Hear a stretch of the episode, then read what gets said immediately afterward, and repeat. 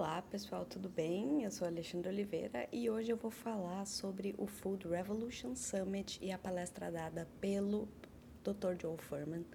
Ele é um dos caras que eu mais respeito. Foi uma conversa muito legal que aconteceu. Esse é um evento lá dos Estados Unidos que acontece todo ano. Esse evento foi 100% online sobre saúde e alimentação. E esse evento sempre conta com muito médico capacitado no tópico. Essa entrevista foi publicada só por 24 horas lá no site do evento. Aconteceu dia 27 de abril. E eu consegui decupar tudo aquilo e trazer os pontos mais importantes dessa conversa. Vocês provavelmente vão escutar passarinhos aqui ao longo do áudio, tá? Porque estamos em casa. A gente traz aqui um pouco sobre o Dr. Joe Furman. Ele é médico da família, ele é um dos meus conteudistas preferidos. Ele gera muito conteúdo no YouTube, você pode ir lá procurar por ele. Também peço desculpas pela minha voz, mas é porque são sete horas da manhã e eu acabei de acordar. é, eu sigo ele desde 2015. Os estudos dele é, me trouxeram muito entendimento sobre o meu próprio organismo e as pessoas que acompanham ele também relatam a mesma coisa. Então, se você quiser mais detalhes sobre ele, lá no site alimentosverdes.com.br tem os livros que ele escreveu, são vários. Tem alguns em português, alguns somente em inglês, mas todos estão disponíveis na Amazon. Eles trazem informações super esclarecedoras sobre o modo como, que, como a gente se alimenta. Então, lá no, no site eu tenho num um blog que é sobre exatamente sobre essa conversa que a gente está tendo agora. Tem algum desses títulos e links lá para a Amazon, tá? Começando sobre a visão dele sobre o uso prolongado de medicamentos. Esse é um tópico super interessante. E ele encabeça esse ano uma iniciativa que ela é alinhada com o novo livro que ele escreveu, que é Eat for Life. Então ele já inicia essa entrevista abordando sem nenhuma enrolação o tópico que é bem sério sobre o uso de medicamentos e que essa tem que ser uma atitude mais pontual e não de longo prazo, na maior parte dos casos de doença. Porque a gente vê aí que alguns exemplos né, que são relacionados aí com pressão arterial, diabetes tipo 2, obesidade, controle hormonal, enxaqueca, bronquite, insônia, e todas essas doenças que elas comprovadamente podem ser revertidas com mudança de hábito, começando por hábitos alimentares. Depois, claro, entra sono, entra exercícios, enfim, toda a parte de relacionamento e ansiedade que acabam melhorando ou piorando essas condições. Enquanto o medicamento, isso ele explica, tá?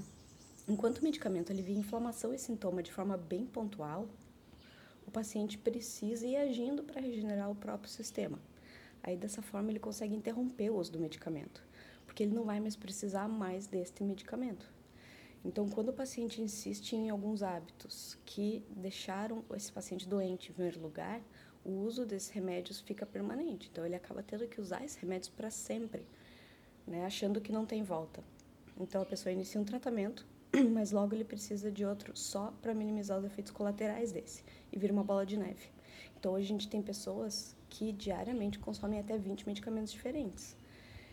E é um geralmente para tratar efeitos colaterais gerados pelo anterior. Isso é bem preocupante. Então tem mais sobre isso lá no site e também tem vários vídeos dele mesmo no YouTube do Dr. Joel Furman, escreve J O E L F-U-H-R-M-A-N, tá? Então, para quê? Aí ele começa a falar sobre a excelência nos nutrientes. Eu achei muito legal essa palavra que ele usa. Ele usa excelência mesmo. Então ele comenta assim, ó, que para que esse círculo vicioso, né, essa bola de neve seja quebrada, a pessoa ela precisa se iniciar numa prática de riqueza alimentar. Então, não se refere a dinheiro, obviamente, mas sim a riqueza no consumo dos micronutrientes no cotidiano dele. Então, é dia a dia. É riqueza em vitaminas, minerais, ácidos graxos, tipo ômega 3 e assim vai.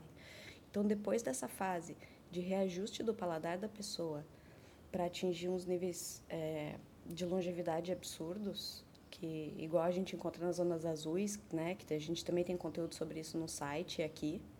Então, ao invés de comer até passar mal, comer até não ter mais fome. Isso aí é um conceito muito simples, mas que a gente aqui no Brasil não é muito acostumado com isso. A gente vai. Tudo que a gente faz é. Ah, a gente enche o prato porque a gente está com fome na hora da refeição e a gente come até não aguentar mais comer, ao invés de só comer até não passar, até não ter mais fome. E a gente sabe qual que é o ponto do nosso próprio organismo. A gente consegue sentir isso. Então isso essa só essa atitude, ela já reverte predisposições para essas doenças de família e genéticas inclusive, e ela reverte quadro de doença.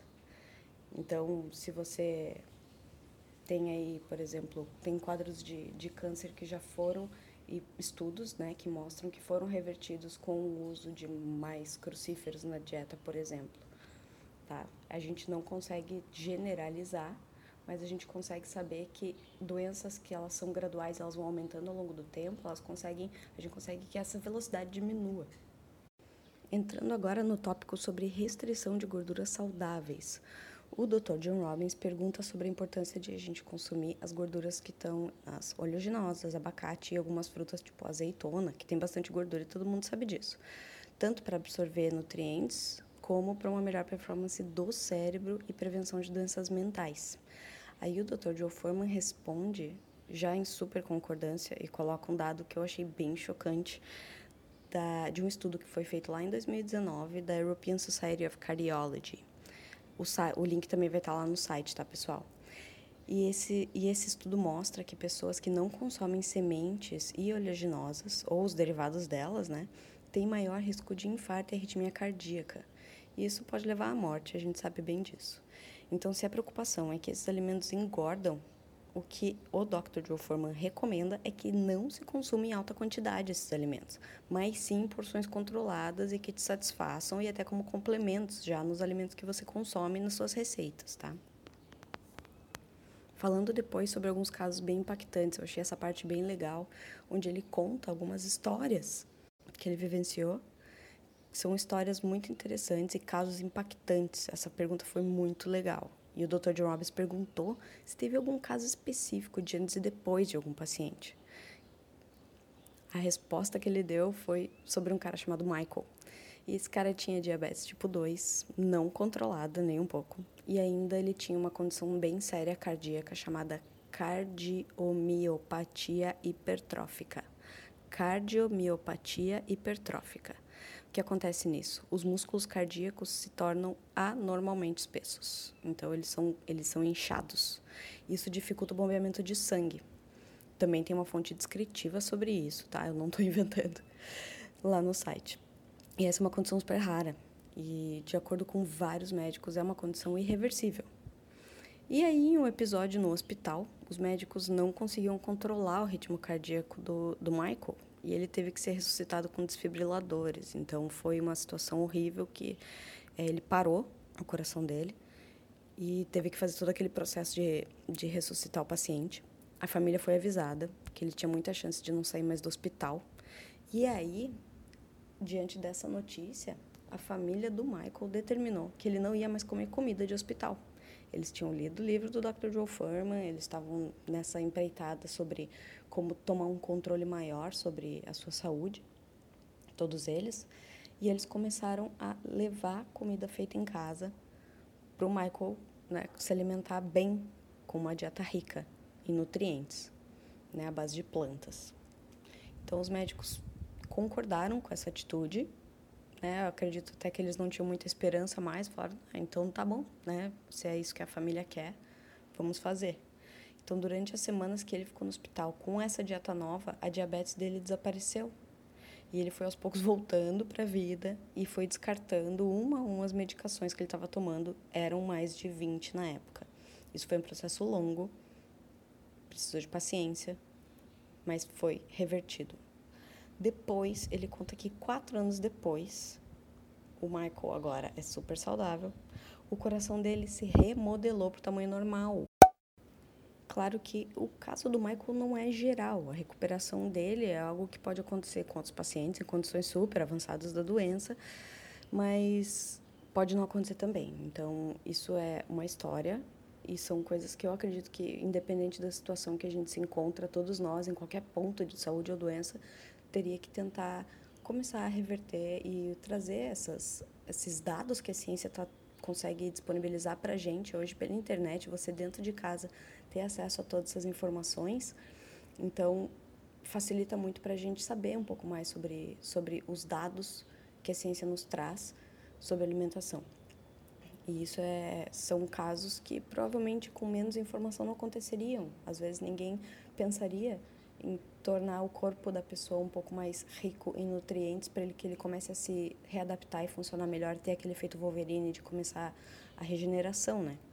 Então, o ponto, mas o ponto nisso que o Dr. Joe Furman coloca é que não é só o caso do Michael, mas é que ele recebe diversos depoimentos sobre como a saúde das pessoas melhoraram depois de começar a seguir uma informação bem dada sobre alimentação, embasada em livros, embasada em estudos.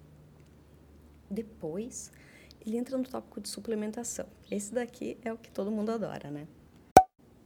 O que eu achei mais interessante inserir é, aqui nesse, nesse podcast e também no, no blog foi o comentário que ele fez do Dr. Joe Furman. Ele, fez, ele falou o seguinte, opa, me enrolei toda. Ele falou, brócolis é rico em brócolis. Isso eu achei muito legal, porque isso traduz, é, é uma fala muito autoexplicativa, né? Tem nutrientes e ligações químico-biológicas nas plantas que ainda são desconhecidos pelo ser humano. Tem fitonutrientes que a gente nem sabe que existe, então, o ponto principal é que a gente ainda não consegue replicar a natureza e suplementos não têm energia vital que a gente encontra nas plantas. Né? Aquela energia vital de que quando algo está vivo, você não tem os animais chegando ali para comer resto e ajudar a decompor aquilo. Então, isso é, é algo muito que a gente, muitos de nós, a gente precisa entender isso ainda, é um pouco estranho para nós. Mas realmente, não é interessante você falar assim, ah, que brócolis é rico em clorofila? Sim, é rico em clorofila, porém, ele é rico em brócolis. Então, você não consegue replicar essa variedade e essa riqueza da natureza. Por isso que comer os alimentos é mais importante do que você suplementar. Então, a suplementação, ela tem uma palavra correta, é suplementação, ela é um aditivo, ela é um extra né? E aí ele começa a quebrar um pouco essa parte da suplementação e ele traz bastante a questão de DHA e EPA. Né? Para quem não sabe, são os ácidos graxos é, de ômega 3 que a gente encontra nos alimentos e que é muito importante para o nosso corpo, até para funções cognitivas e de equilíbrio de hormônios. Então, o Dr. Joe Forman comenta que se a pessoa encontra níveis mais baixos desses ácidos no organismo, a suplementação controlada e recomendada por um nutricionista, com certeza, é bem-vinda não importa o quanto a pessoa seja saudável. Então, esse quadro é mais frequente depois dos 60 anos de idade e para mulheres que já passaram pela menopausa. Então, não tem problema a questão de suplementação de DHA, ela é super bem-vinda, mas é interessante que você não saia tomando por aí suplementos sem saber o que seu corpo realmente precisa. Então, é interessante, os nutricionistas estão aí para isso, então a, o, a recomendação é realmente essa. Depois, ele passa para o que nós temos em casa, que todo mundo adora, eu pelo menos adoro, que é o poder que tem o feijão. O próximo tópico que ele conversou nessa palestra foi feijão, nessa entrevista, e de favas em geral. O que eu achei bem genial, porque faz parte do dia a dia de todo mundo. E voltando lá no papo das zonas azuis, que ele inclusive menciona na entrevista, o Dr. Joe Furman traz que consumir diferentes variedades de grãos é ainda mais importante do que a gente pensa. Então, quando a gente come feijão, não é só, ah, eu estou comendo alguma coisa aqui para não passar fome. Não, você está fazendo um super favor para o teu organismo. Então, eles têm proteínas, muitas proteínas, e principalmente vitaminas da família B, que tem funções super protetoras para as nossas células, que vocês sabem que se reproduzem exatamente como a anterior. Então, uma célula que vai ficando mais saudável vai virando outra mais saudável, porque elas estão se multiplicando o tempo todo no nosso corpo. Depois ele foi questionado sobre a lectina, né? Essa lectina é a proteína que pode ser oxidativa e ela pode ser prejudicial ao organismo. Isso tem um bafafá bem grande no mundo da nutrição, que gera várias discussões sobre isso. E eu não tenho uma posição minha mesmo, porque eu já disse que eu não sou nutricionista, mas o Dr. Furman, ele afirma que os componentes não apresentam nenhuma ameaça ao corpo se os feijões forem bem cozidos. Então, eu acredito que a dica aqui é cozinhe seu feijão e você não vai ter problema. Aí depois ele traz um outro tópico bem controverso que eu acho muito interessante também e que eu ainda tenho minhas dúvidas, mas é, aqui eu tô, não estou colocando a minha visão, estou colocando a visão da entrevista de, do Dr. Joe Forman, né? Que é a soja. Que ela é controversa. Ele falou que é, mais ou menos. Mas aqui ele explica bem, clareou bastante as ideias do tópico. A gente sabe que não é de hoje, que leite de soja e certos produtos à base de soja, tipo tofu, eles podem causar algumas discrepâncias nos níveis de estrogênio, né, que é o hormônio feminino. Mas aí é que está o pulo do gato. O que ele coloca, que eu achei muito interessante, é que na realidade o que a gente consome e que é muito beneficial é a soja. O grão. E a gente geralmente não consome o grão de soja né? Quantos aí consomem grão de soja e tem grão de soja em casa? A gente coloca leite de soja, a gente come tofu, a gente come produtos de soja, molho de soja, tipo shoyu. Mas ele afirma que incluir o grão da soja de vez em quando na dieta pode sim ser bem benéfico para potencializar as proteções naturais que a gente tem e variar com o feijão, por exemplo. E que nesse caso da soja, daí eu já coloco aqui também, é um toque meu aqui para Brasil, que é interessante consumir orgânico quando você quiser consumir o grão de soja, porque você sabe bem que o sistema agrícola aqui no país é complicado e a gente tem muita soja transgênica e que é modificada geneticamente e pode não ser beneficial, pode sair pela culatra o tiro aí. Aí ele já passa para o outro tópico, e é a família da cebola. E essa família da cebola, ela não é só a cebola que a gente conhece, come todo dia, mas ela inclui cebola branca, amarela, a roxa, o alho, o alho poró, cebolinha e cebolete, que são aqueles temperos que eu pelo menos adoro. E segundo essas pesquisas realizadas, o Dr. Furman afirma que a gente pode ter uma redução de até 80% de células cancerígenas no corpo quando elas são expostas continuamente a alimentos da família da cebola. E ele coloca ainda que a família da cebola tem efeitos super potentes para fortalecer a microflora humana que é uma das proteções do intestino, né? Proteção natural do nosso organismo e isso tem uma super ligação com doenças mentais ou saúde mental, até a questão de depressão e ansiedade. Então, o resultado direto do consumo desses alimentos é trazer glicemia controlada e redução dos níveis de açúcar. Os tópicos foram esses que foram conversados lá pelo, entre o Dr. Joe Furman e o John Robbins, e o que, que eu tirei de conclusão dessa conversa toda? Que o ponto principal é variedade. E como deixar tornar isso aí possível em meio a nossas as nossas agendas lotadas de responsabilidades, que eu acredito que seja priorizar, planejar, preparar a mais e congelar. Tá? Ele inclusive já foi perguntado sobre isso, o Dr. Joe Furman ele há muitos anos eu escuto ele, ele sempre coloca que ele recomenda que a gente congele marmita pronta, que a gente faça misturinhas de cebola e alho para refogar de é, e deixe pronto no, no, no, freezer e tire uma parte para fazer para fazer refogados, que a gente congele frutos para fazer shake, porque segundo ele o que for necessário para que a gente coma melhor com maior frequência. Então se a gente sabe que tem frutas aí que vão sair de época ou que elas estão com um preço bom agora. Isso cai em estratégias para tudo, né? Tanto para o nosso tempo, até para o nosso financeiro, e para a gente cair em uma dieta que seja fácil para a gente, seja mais fácil comer bem. Porque a gente, uma vez que adapta o paladar, a gente tem vontade de comer melhor. Isso aí já é clássico. Em duas semanas você consegue reajustar o teu paladar para você querer comer uma manga ao invés de querer comer um chocolate. Mas se a gente não tem isso pronto, fica mais difícil e fica mais muito mais fácil a gente cair em tentação, vamos dizer assim. Então eu espero que vocês tenham gostado desse resumo. Eu entendo que muita gente não tem tempo para ficar ouvindo essas entrevistas, elas não são disseminadas no Brasil. É, então eu continuo aqui com essa tarefa de trazer conteúdos mais relevantes em nutrição à base de plantas, com embasamento de dados e com as palavras de pessoas qualificadas e não o que eu penso. E as pesquisas levantadas por esses profissionais, que eu admiro muito, acho que o trabalho deles tem que cruzar todo mundo, todos os, os continentes. E eu trago aqui para o Brasil é, essas informações que muita gente acredita que não, não tem acesso. Tá?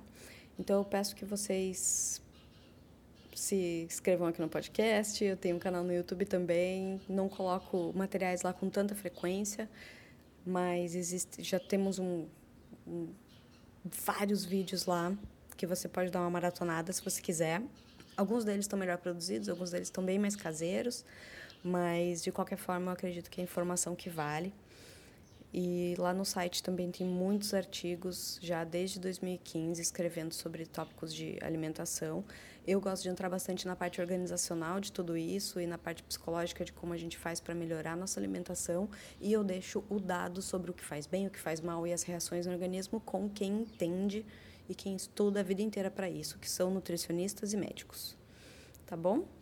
Então, corre lá no site alimentosverdes.com.br, no Instagram é, é instagram.com.br alimentos.verdes, lá que eu recebo a maioria das interações das pessoas, perguntas e DMs, né, que são as mensagens, ah, Ali, pode falar um pouco sobre isso, pode procurar sobre esse tópico, e aí eu vou atrás da informação para você. Tá bom? Um abração, muito obrigada. Compartilha com quem você acha que precisa ouvir essa informação e um grande abraço.